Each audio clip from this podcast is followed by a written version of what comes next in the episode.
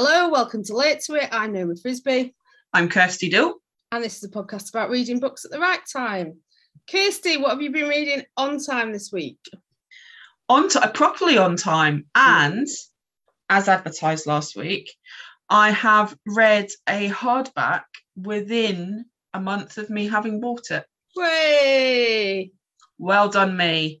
um, I've been reading Our Wives Under the Sea by Julia Armfield, which uh, was published very recently by Picador. Um, now, uh, Julia Armfield wrote Salt Slow, collection of short stories a couple of years ago, which I have to say I've not read. Um, I mean, it's been recommended to me 50 billion times, and I do own a copy, but I have not read it. I did not get that. I did not read that within a month of purchase. Um, and this is her first full length novel. So, this is about a couple who are um, Miri and Leah. Leah works for a place that is known simply as the Centre, um, very mysteriously, and she is a sort of biological, sort of a marine biological researcher. And uh, she goes, she is sent on this three week uh, trip on a submarine down to research life um, quite deep down in the sea. There's a three a three person crew, and on their way down, basically all their systems cut out apart from their breathing. Those are sort of like their CO CO two scrubbers, so they can breathe and everything like that. But the submarine cuts out, no power, no nothing, no comms. Nothing. So they're just stuck on the seabed and they end up being stuck down there for six months after which um, they regain power and they're able to return to the surface. Um, now, it is told in in kind of alternative chapters between Leah and Miri, who's her, her wife. And actually, the bulk of the novel is is from Miri's point of view, who is first of all sort of processing the fact that her wife just disappeared for six months when it was meant to be three weeks and the centre had been very evasive and not contacting them and just saying oh no it's fine you know trips you know these research trips do go on a bit long sometimes. And then suddenly she's just back with no no she just gets a phone call one day going um you can come and collect her now. Um and uh, leah is obviously very changed by her experience under the sea. Uh, she is you know, doing things like drinking salt water and spending more and more of the day in the bath, and her skin is going strange, and all this other stuff is happening. Um, so we basically have um, alternating alternative chapters of Miri dealing with Leah as she is now, and then Leah talking about what has happened um, on the submarine. And it's I mean, there's sort of a weirdness to it. Um, I you know, science fiction feels um, like too strong a phrase, but there is a there is a element of the weird and otherworldly about it. Um, it's very very beautifully written. Like she just writes relationships so incredibly well. Um, it's really sad you know you know you're seeing Miri kind of deal with the fact that this woman that she loved has come back completely altered by her experiences and sort of uh, mourning her lost wife essentially. Um, but also there's there's so much in, in Leah's chapters there's so much sort of tension and dread as you see them just trapped on the three the, the, the three of them trapped on this submarine at the bottom of the sea. Um, and there's weird noises and one of them thinks they hear voices coming through the vents and all this sort of stuff. So yeah, it's it's um I really, really liked it. It's it's definitely made me want to well, I already wanted to go and read her short stories. I do, as I say, own them, but I just um haven't got round to it. But I want to get round to it. It's very good. it's recommended. It sounds really interesting. I have read one of her short stories. So I also have the short story collection. Um, I got sent it because Armfield won the White Review competition, which I might have mentioned I got shortlisted for once upon a time. Um, and I'm always really interested in reading like what's been selected every year because I think yeah. really um, fascinating stories get picked for it. Yeah. And I really love the story that she won with. So I am really interested. And I really like stuff that's set in around near the sea, although being trapped on a submarine, like however many fathoms below, scares the shit out of me. So yeah That's very claustrophobic. yeah it is and each there's sort of five sections to the book and they're named after the different zones of the sea which you, Mm. you you know which leah tells you about at some point so she's always been sort of obsessed with the sea. So you know there's like the sunlight zone the twilight zone the midnight zone the the the abyssal zone. You know it's just as it gets darker and darker and you know if you go out through that airlock essentially the weight of the sea is going to crush you to death immediately. Oh, God. so but but that's what's so good about the writing is that Mm. she she that kind of tension and dread and horror you know that sort of psychological horror. But at the same time in other chapters she's writing about you know normal everyday relationships and you know overhearing the neighbors tea you know the, the the neighbor upstairs in their flat plays their tv too loud. And to, to be able to in the same book i think talk about those sort of everyday very recognizable normal occurrences annoyances whatever but then at the same time have this parallel narrative where there's potentially a fucking sea monster and it all makes sense within the same book i think is incredibly clever and you know i think it would be very easy to bugger it up and i don't I, I don't think she does yeah, it's made me want to go and read. So I try not to read things about books before I start them. I don't know if I've said this on here before, Mm. Uh, but that kind of has made me want to go and read because now I want to know whether she wrote the. Because my thing would be to write the two narratives separately, so I'm intrigued as to whether that's what she did or not. Anyway, yeah i don't know i do i mean it's it's interesting and i I haven't read salt slow as i said Mm. but given the title and everything you know how much is that around water and you know i, I, I I mean i find water completely fascinating I, i'm i mean horrifying as well at those sort of depths but i love the sea. Mm. um i've managed to end up living in the most landlocked county in the entire country which is such a stupid move. Um you know but whenever i can i want to go to the sea and i i, I am drawn to reading about the sea. So um my shelf of sea authors uh, expands. But yeah no I, it's it's really good. And um if you buy it in hardback i recommend reading it immediately I will not be buying it in hardback, but I will definitely get it when the paperback comes out if the library doesn't have it before. That's use my- your library everyone Yes, that's my new favourite thing at the moment is uh, using my local library on a regular basis. what about you what have you been reading Funnily enough, we're going to talk about something that I didn't get from the library that I did buy in hardback because I pre-ordered this and I never pre-order poetry.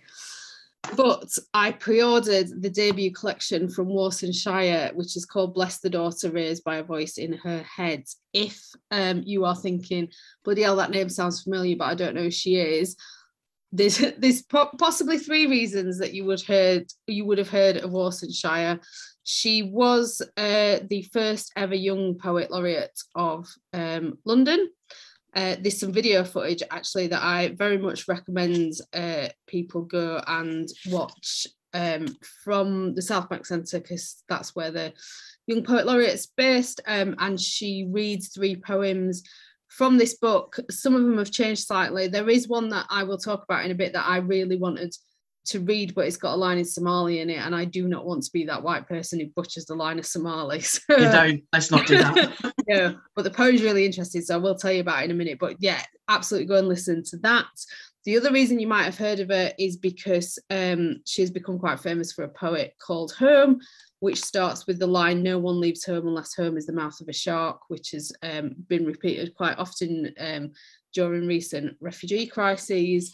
And the other reason is because she is the poet who wrote the sections that Beyonce speaks between songs on Lemonade. She was personally selected by Mrs. Knowles Carter, uh, Carter Knowles, Knowles Carter. I don't know which way around she says it. beyonce yes, for uh, for that. So there's loads of reasons why you might have heard of her. She is a fucking brilliant poet. I mean, like I just said, and one, it's come out in in hardback, which is rare. You know, like Simon Mm. Armitage and Carol Ann Duffy get hardback poetry collections. Um, the the two that have come out recently is this one and Ocean Vuong's Yeah. new one, which I do want to read as well because he's an incredible poet.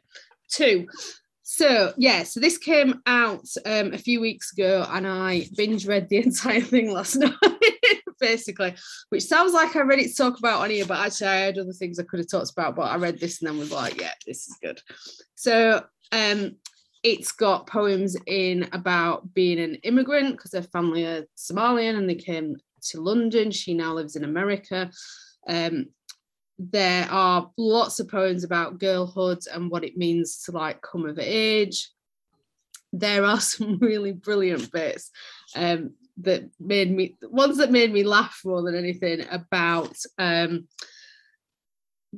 popular culture. Really, the, the, the last poem in the collection is um, I think it's the last poem. Hang on a second, I'm just flicking. No, the, the penultimate poem is called Bless Grace Jones and is a bit of a tribute to Grace Jones. There's another Amazing. one called Angela Bassett Burning It All Down, which is about the film Waiting to Exhale. Although I did last night watch um, the Spike Lee film uh, Chi-Raq, which is a retelling of Lysistrata, and Angela Bassett. Bassett's incredible in that too. So I very much enjoyed that. Um, there's another one that's that's more um dis- don't say disturbing i don't know if that's the right word but what some of these do is they take something political they, they sort of twist the, at the end which is done really nicely and there's one um, about the remains of a murdered somali woman found in lewis county washington state in 2010 for a decade her body was misidentified as caucasian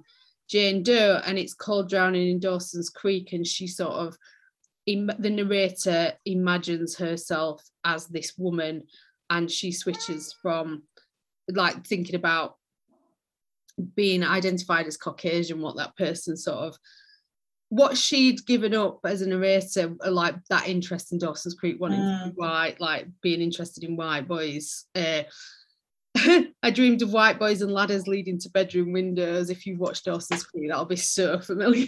so yeah, yeah. Um, yeah, so loads about this that I absolutely loved. Like just a really quite a broad ranging collection as well. Mm. And as I always do when I do poetry week, I like to read one so people uh, get a taste. As I said, I do go recommend that people read, go and watch her when um, she's quite a bit younger. It's about a decade ago when she's reading at the South Bank, but that, that, that's really good. And the bit, oh, I was going to talk about the poem that she reads. So it's called Bless This House, is the third poem she reads. And it, it's about, well, it starts with Mother says there are lots of rooms inside all women. Sometimes the men, they come with keys, and sometimes the men, they come with hammers. And, and you think that it's going to be, and, and there is a, a this suggestion that um, maybe some sort of rape or violation could have taken place. In the ver- in the version that she reads at South Park, she talks about Rihanna and um, Chris. I have erased his memory from my Chris Brown. Chris Brown, thank you. I want to say Chris Rock, but that's because of last week's controversy with Will Smith. So I knew it wasn't him. So it's around that time that they were together. So she changes yeah. a bit of the line to talk about them two, which is which is not in this edition. I don't know whether that's for legal reasons or just because Rihanna's moved on. Um, but yeah. And what happens is that basically um, the narrator starts um, keeping these men into they, they just shrink and they're inside her body and wandering about. so this line's like, my first found a trapdoor in my armpit. He fell in. He hasn't been seen since. it's, it's just brilliant and very much my sort of thing. So I very much enjoyed that. However, the one that I'm going to read um, is one of these where there's that sort of that that shift that happens. And also, I picked it because it mentions um, pigeon bloods in the first line, and obviously, we have a thing on this podcast about pigeons. As we do like our pigeons, yeah, as regular listeners will know. So, this is called "Bless the Blood." Sophia used pigeon blood on her wedding night. Next day, over the phone, she told me her husband smiled when he saw the sheets, how he gathered them under his nose, closed his eyes, and dragged his tongue over the stain. She mimicked his baritone, how he whispered her name, Sophia. Pure, chaste, untouched. We giggled over the static. After he praised her, she smiled, rubbed his head, imagined his mother back home parading blood soaked sheets through the town, waving at balconies swollen with pride, arms, fleshy wings bound to her body, ignorant of flight. I really want to read it. It's it's um obviously being you know following lots of book people and publishing people on Twitter and Instagram and so on. I've seen it in lots of places, but I think it's the first time I've seen actual kind of uh, sort of posters outside for a poetry collection, um, which I have, popped up very close to where I work actually in Holborn. Um, I was walking around the corner the other day and it was just like a row of, you know, like bill posters Mm. um, for the collection, and it was just like, yes, more poetry on posters, please. Um, yeah, the Beyonce Knowles effect of that one, I think. yeah, definitely. Um, I, I also very cool. It's really striking cover as well. it is really striking. It's beautiful. And i think um i think it's interesting that so she some of the poems that beyonce reads on lemonade came out in shire's first pamphlet which was called teaching my mother how to give birth. And it's i can't remember that came out. I know i've got it. But it, there's been quite a long gap. She's taken her time writing this. And i think that's really interesting that because probably i'm sure she she would have had people chucking money at her to um Mm. to get this out and she's taken her time to produce something incredible, I think. So fair play to her. Who's published it? Um oh sorry. No, no, that was a genuine question rather than a name of the publisher. It's Chatto Windus, which also is um like, you know, that's quite a, a big deal. Literary. because Yeah, most, yeah, of yeah. the poet, most of the poetry, at least that I read, comes from small presses mostly. So yeah, so yes, big literary superstar Shire. but yeah, that's as you know, if that's people's entry, I think that's that's partly why I picked it to talk about tonight. Because if she is a gateway to people to read poetry, who wouldn't normally read poetry, then I am all for it. Yeah, definitely, absolutely. Um, now Hmm. the two oh, it's going to be a hell of a week, isn't it? Um, we Last have week, got- Kirsty, I described it as cock week, and I stand by it. yes, so to speak. Um, it's it's uh, yes, right. So, oh, okay. Um, so the two books we're talking about this week are Lightning Rods by Helen DeWitt, uh, which is published uh, by And Other Stories, which came out in 2011, originally published by New Directions in New York. And uh, then we have The Appointment by Katharina Volckmer, which is Fitzcarraldo and came out in a year. It is on a Came out page. last year. Came out last year. Came out last year. Hmm. 2021. Yeah, 2021. Right, good. Now, oh, okay, we're going to start with lightning rods, which I think is probably a sensible move. This is great. This book. This is a I was just going to put in there, it's the slightly less controversial of the two. and people are going to Yes. listen to this go, sorry, what? if if if anyone listening to this already knows what um lightning rods is about and we go right this this is the we are home and free with this one um yeah so um this is it's an american novel it is a satirical novel it was shortlisted might be longlisted, might be shortlisted certainly listed for the bollinger everyman uh, prize for comic fiction um, a few years ago. It is, as that would suggest, a very funny book. It is about a man called Joe who is a salesman, a failing salesman. He's at the beginning of the novel. He's trying to sell Electroluxes and um, encyclopedia. Encycl- oh God, Encyclopedia Britannicas uh, as a as a door to door salesman. And frankly, he is not very good at it. He can't really sell anything at all. Um, and he goes back to his his uh, house. He's and he is well indulging in a little self care, um, and his sexual fantasies somehow become his next great business idea. it's just ridiculous. Um, and he realizes that really what is holding back uh, productivity well the greatest threat to the modern workplace in america is the threat of sexual harassment um, and not not for all the reasons like you know it's damaging to women but because it really you know um, interrupts the productivity of those alpha male business guys who might end up ruining their career by being awful awful people. So he decides uh, based on his own sexual fantasy of a a woman being penetrated from behind without expecting it, which others might call rape.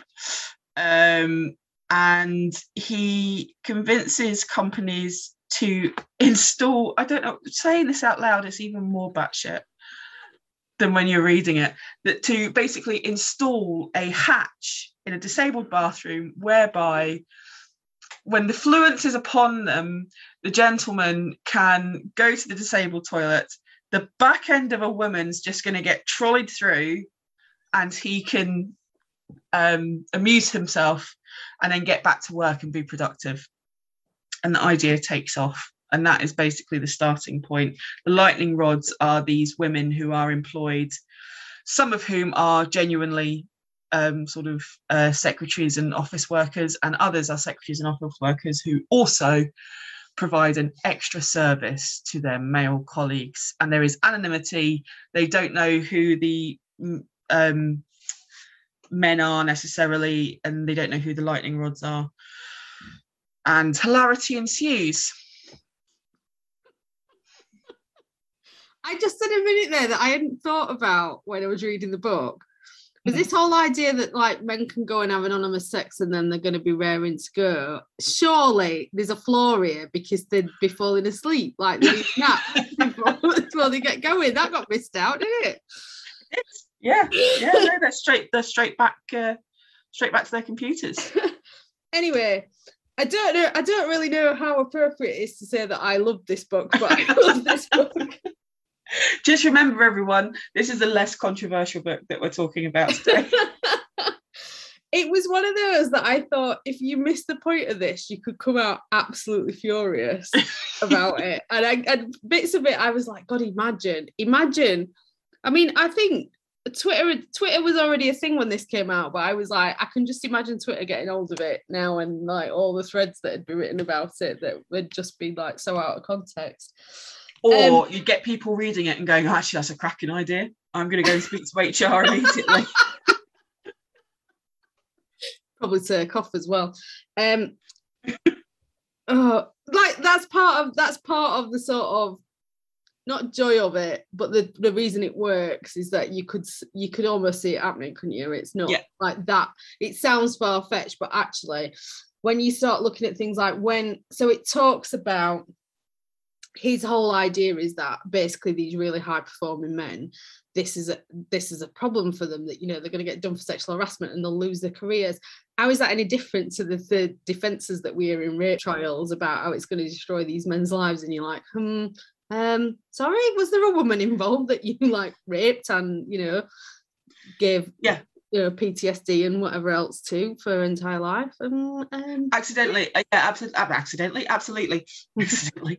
Um, that's it, it. It is absolutely that um idea of it, it's all being spoken about in terms of well, actually, this protects women from unwanted advances, but actually, all it's about is protecting both the reputation of these wonderful men and also kind of capitalism, productivity, you know, all the HR departments love it because absenteeism is down and pro- uh, productivity is up, and you know they're not these men aren't causing a hassle in the workplace. Therefore, you know companies aren't at risk of being sued for millions of dollars because of their behavior, the behavior of their staff, and so on and so forth. So actually, the the, the women are right at the bottom of the pile in terms of who they're trying to protect. But it, you know, it all sounds very grand, going, oh, really, you know, we're we're we're preventing terrible abuse happening. Um but but yeah, no, it's it's just lots of rich white men being protected. Yes, and I thought there was an amazing bit. So so in the, the company that is sort of focused on that this first um it's not the first person he trials because he trials this sort of bit weird um kissing thing that goes Spin on. the bottle. yeah, uh, spin the bottle run by a computer that's a little bit weird, bit like Christmas party without any Christmas party type Yeah. atmosphere going on in the office. Bit odd, and then they decide to try and carry on with it. But anyway, uh, but in the company that it's mainly focused on, it's this guy called Ed- Wilson, who everybody thinks that it's been installed because of Ed Wilson. And there's this just this amazing bit where he walks out of the toilets having, you know, um, had sex with whichever lightning rod is in there, and decides all of a sudden that this is amazing because, you know, women have had to put up with this for ages and it's not fair on them. And now he's sorted and he's nicer to everybody. Yeah. And you're like, great. Yeah. Oh. absolutely and there's the the guy who um ends up getting a girlfriend because he he he feels because of the lightning rods that he doesn't have to pressure this woman that he's just met into sex and therefore he's a better he's a better boyfriend because he's treating her like a human being. Who Yeah. knew? who knew knew that word. Who? Although, oh no, I shouldn't give a spoiler. She does find out eventually. So uh, yeah no she does She Although I think it's, it's there's a really interesting conversation. So it does kind of do both sides. So we d- we do hear stuff, and actually my favourite characters were the women. yeah So Lucille, who's recruited quite early on as one of the lightning rods, who takes no shit basically. And Renee we meet later. So there's a point where so there's, they're all supposed to be anonymous. So not even the other lightning rods are meant to know who's a lightning rod. And basically, Lucille's aware that Joe's a bit shit. So she is the woman who is sorting all this out. She's the one who puts in all the pastoral care for the women. She's the one who asks for adjustments like there's a button in case and if they need help because you know somebody's being aggressive or abusive or whatever might happen. Um, and she says like she knows Joe's shit at his job because she knows who all the lightning rods are and she shouldn't do. But she comes across one in the toilets, um, crying one day, and and she's upset and- and she she talks about her boyfriend finding out and she's just like, Do you use tampons? Do you tell him about that? and he's very matter of fact about what the fuck's this got to do with anything. Crack on, love. And there's a bit of that. There's sort of that bit between like different standards um, between men and women, but also you sort of back to that thing and it is why is the default always male? Why is it always that the women have to? And Lucille does have that sort of internalized misogyny that she's like, some people aren't cut out for this job, therefore they shouldn't be doing it. And you're like, hang on a minute, Lucille, should this job actually exist? Is surely the question. But she's she does all right. I, I really like this sort of like joke that's within it about Lucille ends up um, becoming a really famous lawyer, and Renee, we'll talk about a bit more in a minute, ends up um, the first ever black female Supreme Supreme Court judge, and it's that kind of joke about women who do sex work to put themselves through law school, and these two sort of do it and end up high up. And also, I couldn't help thinking about talking about men's careers and who gets, you know, saved from the indignity of having a rape charge on their sheet. Brett Kavanaugh. yeah and thinking about sort of Renee in that position. And and actually, you know, it's that thing in it that even though it very much feels sort of status quo-ish, that actually those women who then can afford to go on and, and do what they do are in that position to change the world at that point. Yes, absolutely. But also that, you know, particularly on Lucille's side, you know, everything she does ends up being to protect men. So mm. she's a lightning rod, and that's essentially to protect men from sexual harassment charges. She protects Joe in a sense because you know it's it's through her ideas and the way she works and the way she talks to the other women and the way she deals with the men that actually Joe's idea keeps going from strength to strength because essentially this is Joe is a, a failing, inadequate salesman who's had a wank and tried to turn it into money. um, and has accidentally been successful, but you know, has not thought through any of the kind of ramifications, you know, hasn't thought through anything, has just, you know, been absolutely led by his cock into this. and at every point, it's Lucille who basically problem solves for him. So there's a point when Renee first appears, um, and this, I absolutely love Renee at this point where Renee is black and Joe goes, Well, you can't because the, the, the whole thing, this lightning rods, the whole way it works is through anonymity. So people would know if if there was a black woman, they would know who you are. So I can't give you the job to protect you. It's all to protect you. Mm. And she goes, Well, that's against the Equal Opportunity, you know, Equal Employment, Equal Opportunities Act. Um, you know, and actually the way you you know you you would just have to get the way you solve this is to have a a more diverse workforce so that there's a mixture of races and people don't know who's who. And he's like, well, how am I supposed to do that? And she's like, with respect, that is your problem. You know, that kind of, I'm not solving it for you. But, you know, Lucille actually does solve the problem by going, well, what about if the women are clad in PVC, you know, black PVC, and then you can't see what race they are. Um, but then she goes on, she goes to law school and becomes a litigator and ends up protecting the careers of of high flying men, you know, through that job as well. So, you know, she ends up at, as much as I loved her as a character, ultimately her entire career is devoted to protecting inadequate men. Also, I mean, spoiler, but she marries she marries Ed Wilson, and he's the, worst the worst.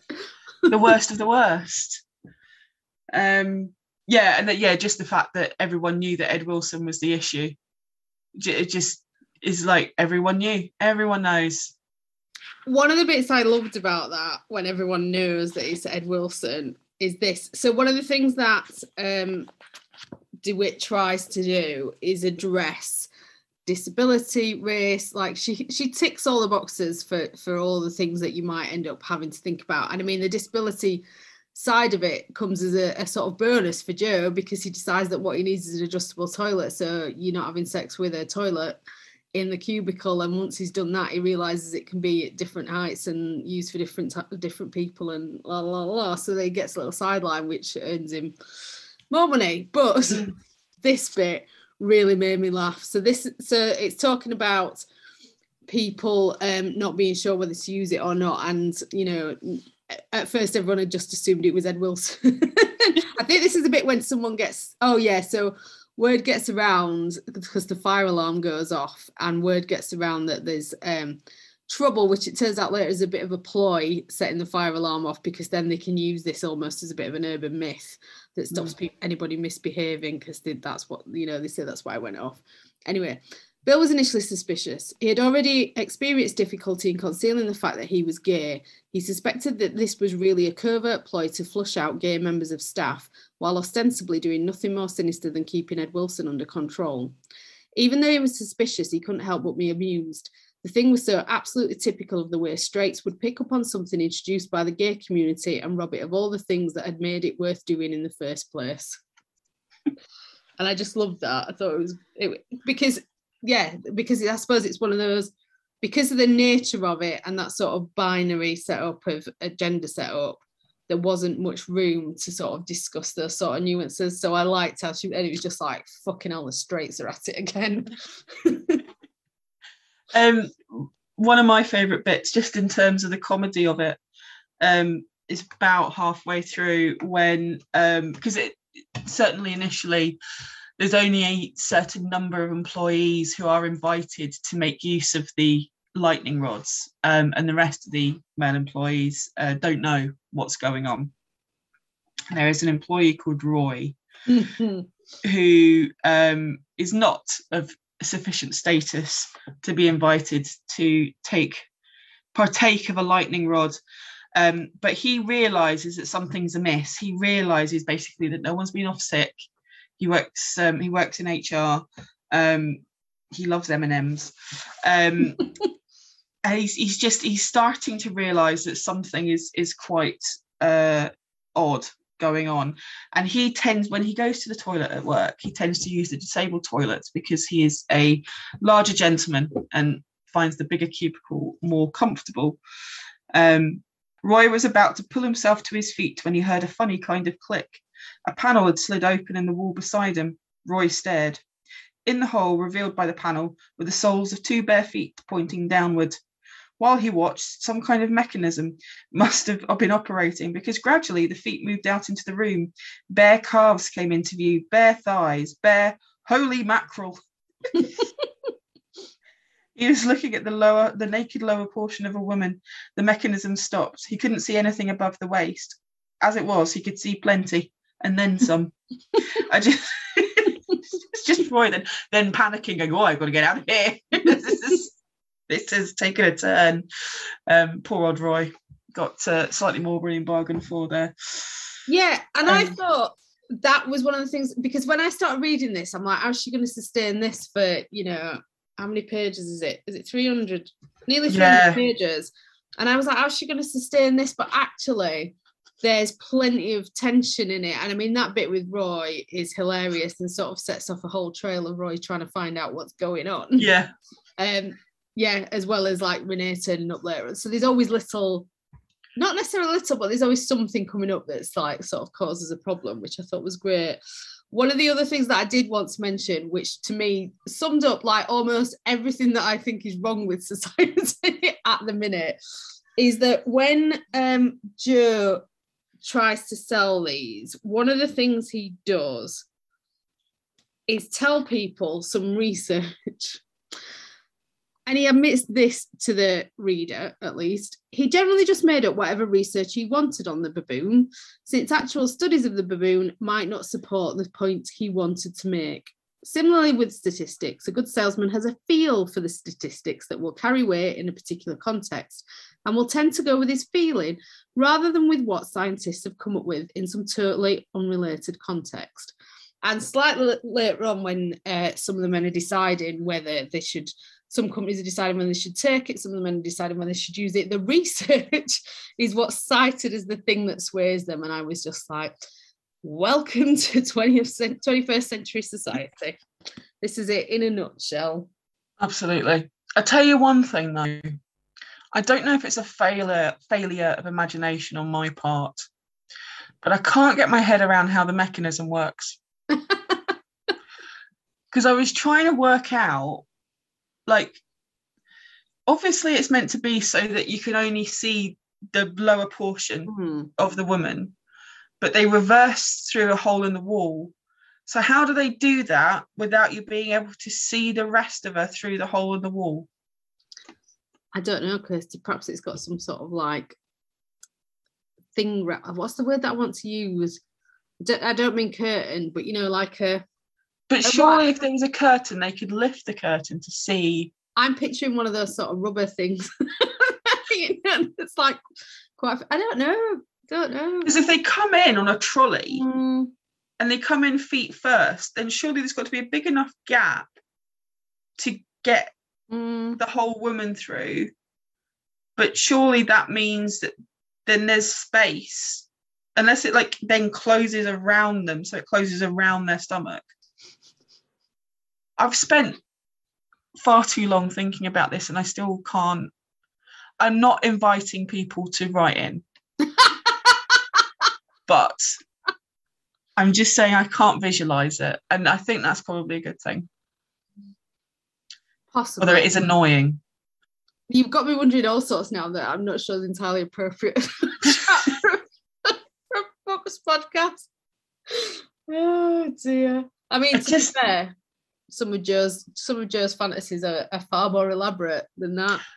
They are. Do you know what? Elaborate. To be fair, on that point, he has this bit where he's starting to think about because his problem with this when he so he's the first person to try it out because obviously he has to try it out blah blah blah and then realizes that it's not what he thought it would be. And part of the problem is as you said at the beginning that what he actually imagines is a rape fantasy. And this isn't a rape fantasy because there is now some element of consent and anonymity anon i can't say that word anonymity. And he imagines this it gets to a point where he imagines this one where it's um a t a football team an american football team and the cheerleaders on opposite sides of the wall and when he did that i was like this doesn't make any sense how was that and it, and it, i think that was the point where we started talking about which position they were in because i was like surely that couldn't work. That's not possible. Yeah. so who knows? I've just remembered another line that made me laugh, and it's it's it, it's one of those lines that I go, I should I be laughing at this? Mm. It's when um one of the guys who tries it obviously it's a very different ambiance to that which you would normally expect. And it just says the disability facility lacks a lot of the features you typically look for in sex. Tits, for example.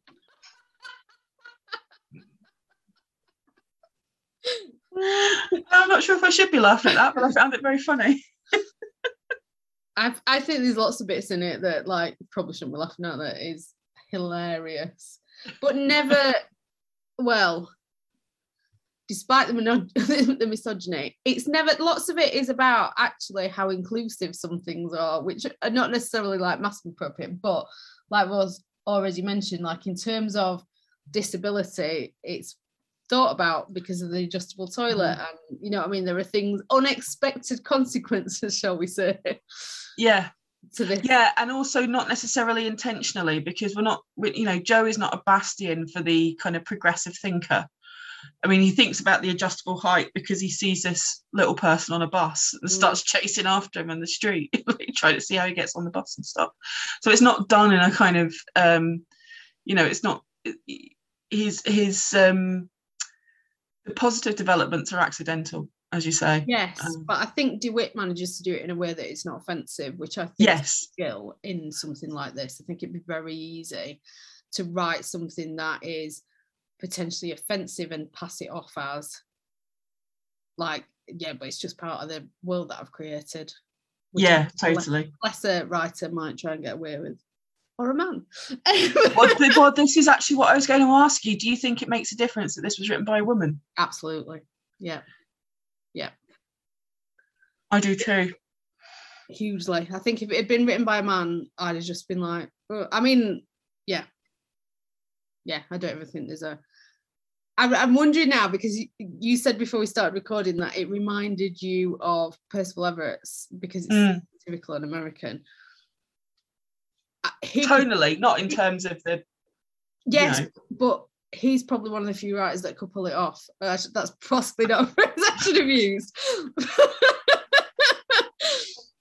But he could probably write a book like this and, and do it well. But again, perhaps that's because he's black and therefore from a marginalized group himself. That don't always that does not always play out as I have assumed there. But I think he's he's a fucking phenomenal writer and probably could yeah along these lines but i don't know if there's anyone else that i can think of that could do it i think anyone that writes this sort of book has to have a massive amount of self-awareness mm. and i feel like percival, percival everett probably does have the requisite amount of self-awareness to be able to write it but no i agree with you i, th- I think that it, it would be very difficult. It, it, would it would feel like a very different sort of prospect if it was written by a straight white man. Mm. Oh yeah, absolutely. Now, oh god, right. Um, questions of does it make a difference who writes a book? Mm. I think are also very relevant for the second book we're talking about, which is The Appointment by Katharina Volckmer. Uh, ooh, where do we start? Shall I just read the back of the book? So, mm. like, this is how. So, this is how the back of the book talks about the novel. In a well appointed examination room in London, a young woman unburdens herself to a certain Dr. Seligman. Though she can barely see above his head, she holds forth about her life and desires, her struggles with her sexuality and identity. Born and raised in Germany, she has been living in London for several years, determined to break free from her family origins and her haunted homeland. In a monologue that is both razor sharp and subversively funny, she takes us on a wide ranging journey from outre's so- sexual fantasies and overbearing mothers to the medicinal properties of scribble tales and the enduring legacy of shame. With the appointment, her audacious debut novel, Katharina Volckmer challenges our notions of what is fluid and what is fixed and injects a dose of Bern- Bernhardian snark into contemporary British fiction. Which is all true. Um, but I feel like we need to point out that the, the subtitle of this book it's the appointment brackets or the story of a cock, and that is what the appointment is about. She it becomes clear throughout the, the novel. And it's a really short book. I mean, it's 96 pages. Still took me four days to read it, but it's 96 pages. Mm. Um, she is having a consultation to have uh, surgery that will give her a penis. I'm trying to think the best way to word it because actually, I think what is one of the things that's quite difficult about this book is is the questions of identity. Um, she uses female pronouns throughout. She refers to herself largely as a woman and as a girl, you know, she's talking about her childhood, but yet she is there to, you know, carry on the physical transformation into a man and plans to take her, her, her sort of dead brother's name and so on and so forth. Um, lots of questions around that lots and lots of questions. But the other main main thread through the book is the fact that it is German. She is German. Um, she is talking a lot about German's history, about the Holocaust, about the way that Germany has treated Jewish people and anti-Semitism. And she is sort of obsessed with the fact that the doctor she is seeing is a Jewish person. Um, so yeah, it's identity on those two fronts. There's identity in terms of uh, being Jewish, being German, but also in terms of male, female, gender identity. Where do you want to start? I mean, all of it's just quite controversial, really, isn't it? It is quite controversial, and I don't. I mean, we just talked about lightning rods. I don't have a problem with controversial books. I had a problem with an element of this and other elements I found really interesting. Mm. I think um it took me well i read it in a day but i also had covid when i read it so i sort of and i thought oh I'll whiz through this it's 96 pages two hours tops no it took me all day like picking it up and putting it down and not necessarily because i had covid but because it's it's really dense i mean it's, really basically dense. a monologue and she covers quite a lot of topics, some of which should just seem to be throwaway, and others which she goes in, into more detail. And I don't know whether I really got to what she was trying to do, and I don't know whether that's my fault or the fault of the writing. I'm not really sure.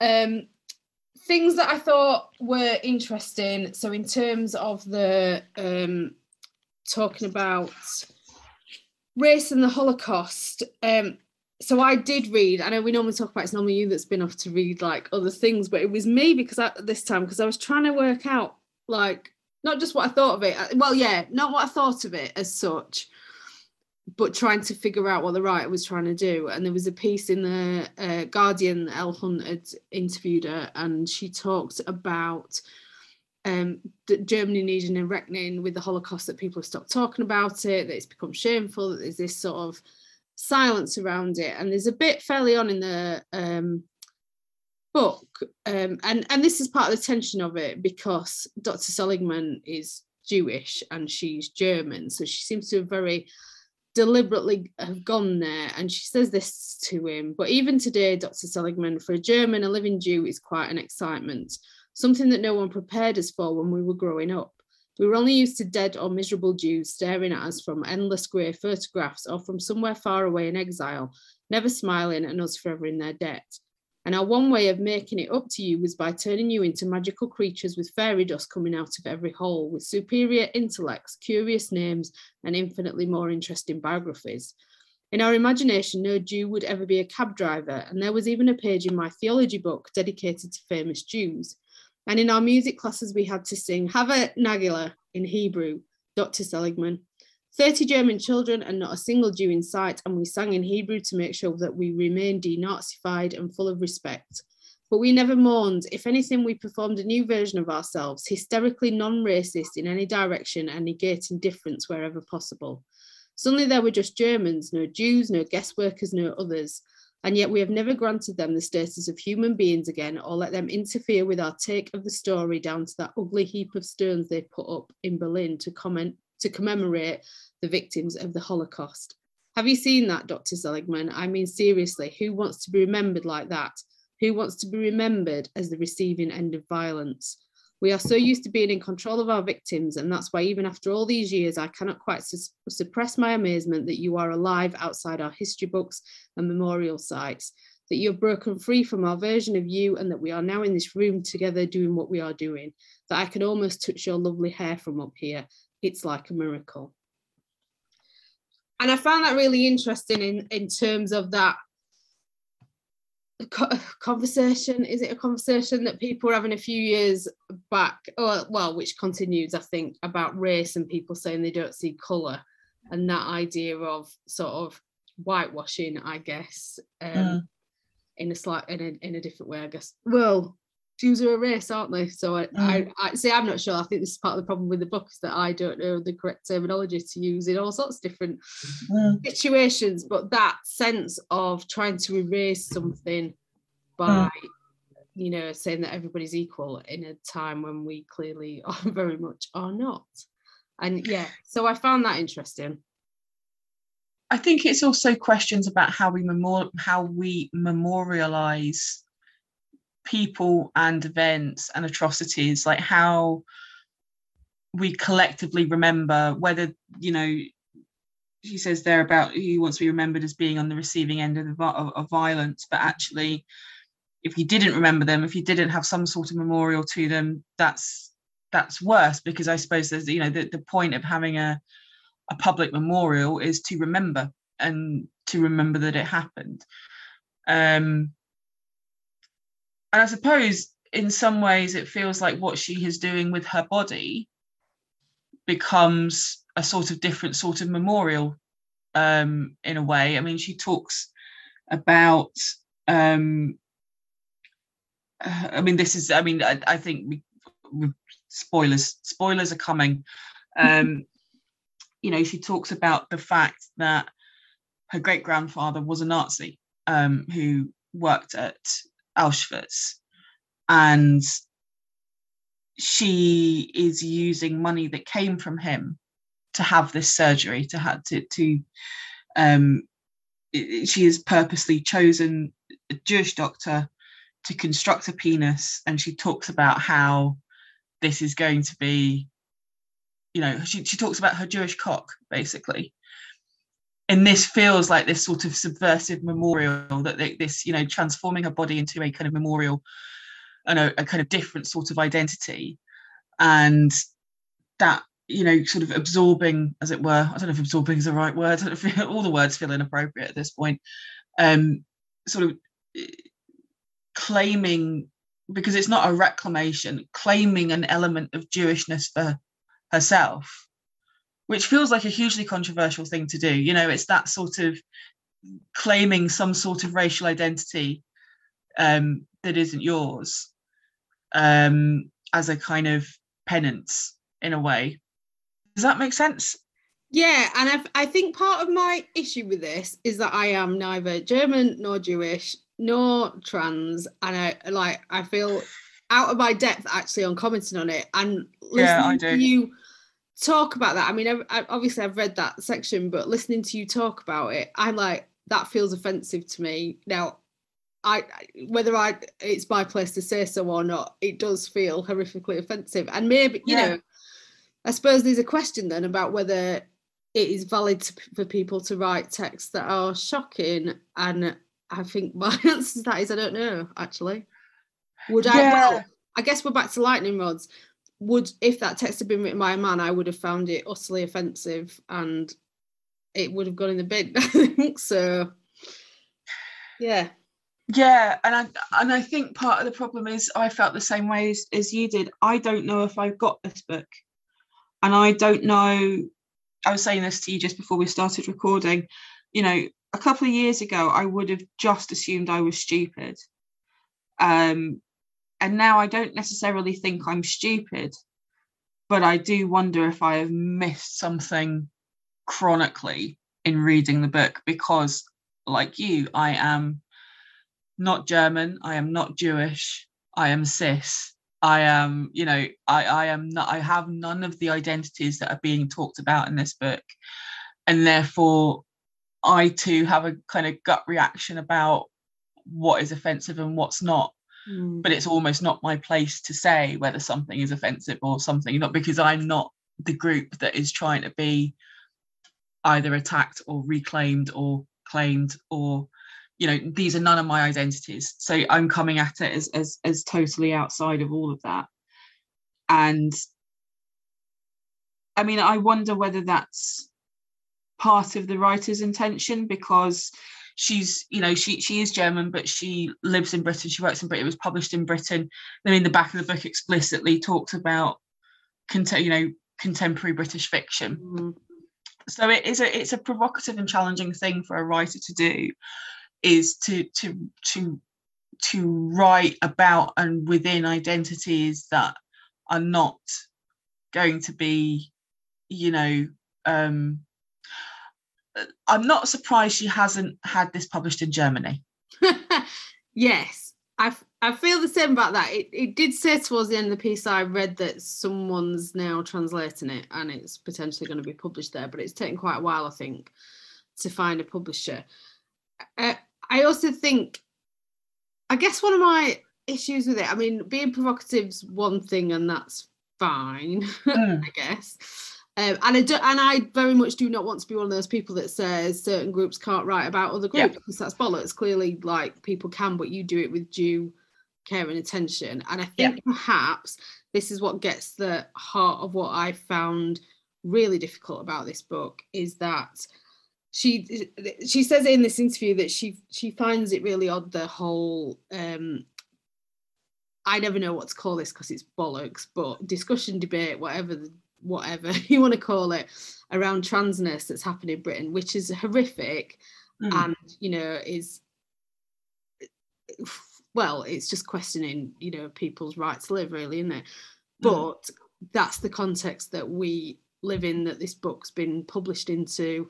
We're recording this on a day where Boris Johnson has waded into the debate with his fucking massive feet talking about you know this is this is a quote this is not me i absolutely do not agree with him but talking about how biological males shouldn't be able to compete in female sports because at the minute there's a discussion about women's cycling and so that's the context that you know we're reading this book within there is this whole horrendous split um Mm. you know between people who are trans allies and very vocal people who are against trans people's very existence. And I, I don't know, perhaps the reason that she picked it is because that's happening and she sees some sort of correlation between, I mean, there is, there is, of course, there's a correlation, and you know, with with the right wing. Um, we saw what happened if you were um, well, not just on Twitter. I think it was reported, at least in the Guardian, if not in other places, that it all kicked off Judith, Judith Butler's article in the Guardian, which directly linked the transphobic, the anti-trans movement to the to right-wing um, groups. mhm. Had had to be edited, caused all sorts of controversy, even though, like you know, it was fact checked. The links are there. Mm. So yeah, perhaps, perhaps you know, Volckmer's using that for that reason, but it just it feels icky. Actually, I think. yeah yeah it and it it it doesn't feel icky because of the obviously controversial i mean you know the book opens with the the um sort of protagonist talking about having sexual fantasies about hitler Mm, you know that's almost the least controversial thing yeah. do you know what i mean that's that's absolutely fine um Well, you know, we've seen Fleabag wanking to Barack Obama, and I know he's not he's not on the same level as Hitler, but you know, I think would it's not as controversial. barack obama is not hitler no that Well, is not is Hitler, but do you know what I mean in terms of that? It felt very sort of Fleabagish. That yeah yeah yeah you know. No, absolutely. courageous. It's um yeah i think also something that i'm not quite sure again this could be totally me misreading. I'm fully open it to it you know just me not getting it but it talks about on the back of the book about fluidity. Mm, um and that guardian interview that you referred to talks about kind of the character as being non-binary. Now, I'm not going to say what you know some how what someone should identify as. Obviously, that's the, the whole point. Is identity is is is personal, and you know people feel about their identity however they feel. But from reading it, I didn't get. I actually got a sense of quite the opposite from fluidity because it it felt to me as if the character who as we said, sort of refers to herself throughout with female pronouns. The way I read it, the way it read to me was she would only become a man once she had the penis. Um, it felt like that was the kind of decisive, like, you know, once I've got it, I will call myself this and I will, you know, she talks a bit about having worn, you know, masculine clothes, but other than that, you know, that it felt very much like that was the kind of watershed on her identity and that felt to me mm-hmm. quite the opposite of fluidity do you know what i mean that didn't feel non-binary to me that that that felt moving very decisively at a single point from one identity to the other identity so that was sort of the main thing that i took issue with again i don't know if that was some sort of I mean, maybe that was done ironically. Maybe that was done as a as a kind of comment on sort of gender essentialism or biological essentialism or whatever. But um, if it was, I missed it, which may well be my fault. But yeah, no, I felt I felt the same way about that. That it didn't seem to me that there was a point of fluidity anywhere actually. no. No. No, I mean, and lots of what she talks about is issues with is is issues with women. Women like you know not issues with women, women's issues. Mm. So she tries to get a sex robot made with a penis, and that's controversial because they don't they don't exist. And she has quite a lot of chat about that. Um, what else forgot? She talks about her value as a young woman. She's she's in her thirties now, so she's screwed. she talks about getting it. Uh, oh, like um, women end up looking like cakes, dressed up. She talks about getting a baby on board badge because yeah. Gives it, but then talks about how then you become public property. So all these things that are quite traditionally, um, you know, female concerns are the things that are talked about at least during the first half of the book. Mm. So, yeah.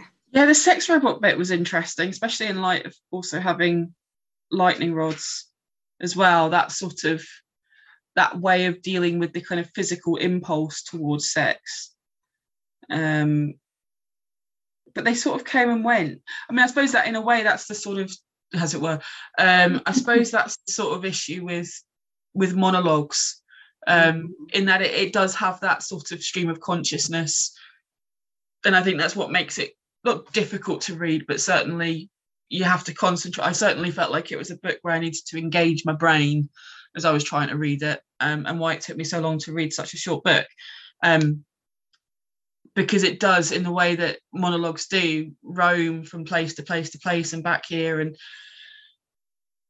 you know, and, and in that sense, it it put me in mind of disoriental which we read a couple of weeks ago mm. or talked about a couple of weeks ago with that sort of circular you know speaking out loud oral culture kind of structure but i felt like disoriental was much more successful at it but then there was such a such a kind of cast I mean, not to compare those, but there's such a wide cast of doing different things. But but that sort of circular structure is the way that people talk.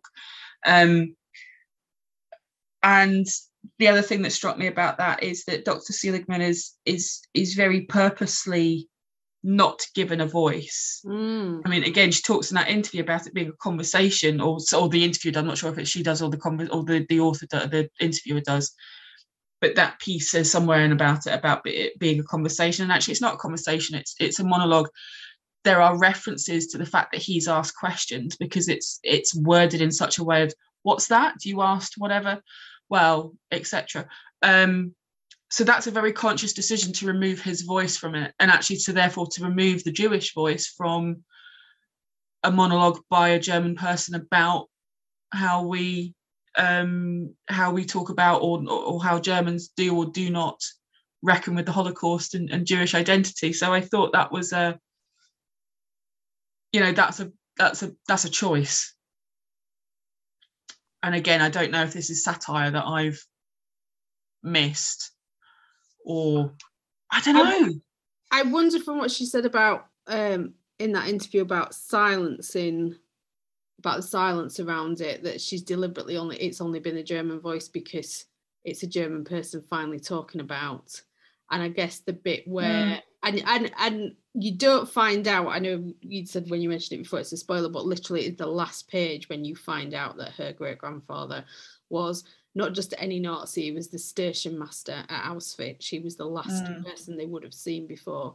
Um, going through the gates so you know which is which in, in a book that's full of shocks is a really shocking moment i found mm. at least when when you know that's revealed so yeah i did wonder if whether that silence was deliberate because then it meant a german person was discussing this thing that she says they've stopped talking about yeah it could be that it, it could uh,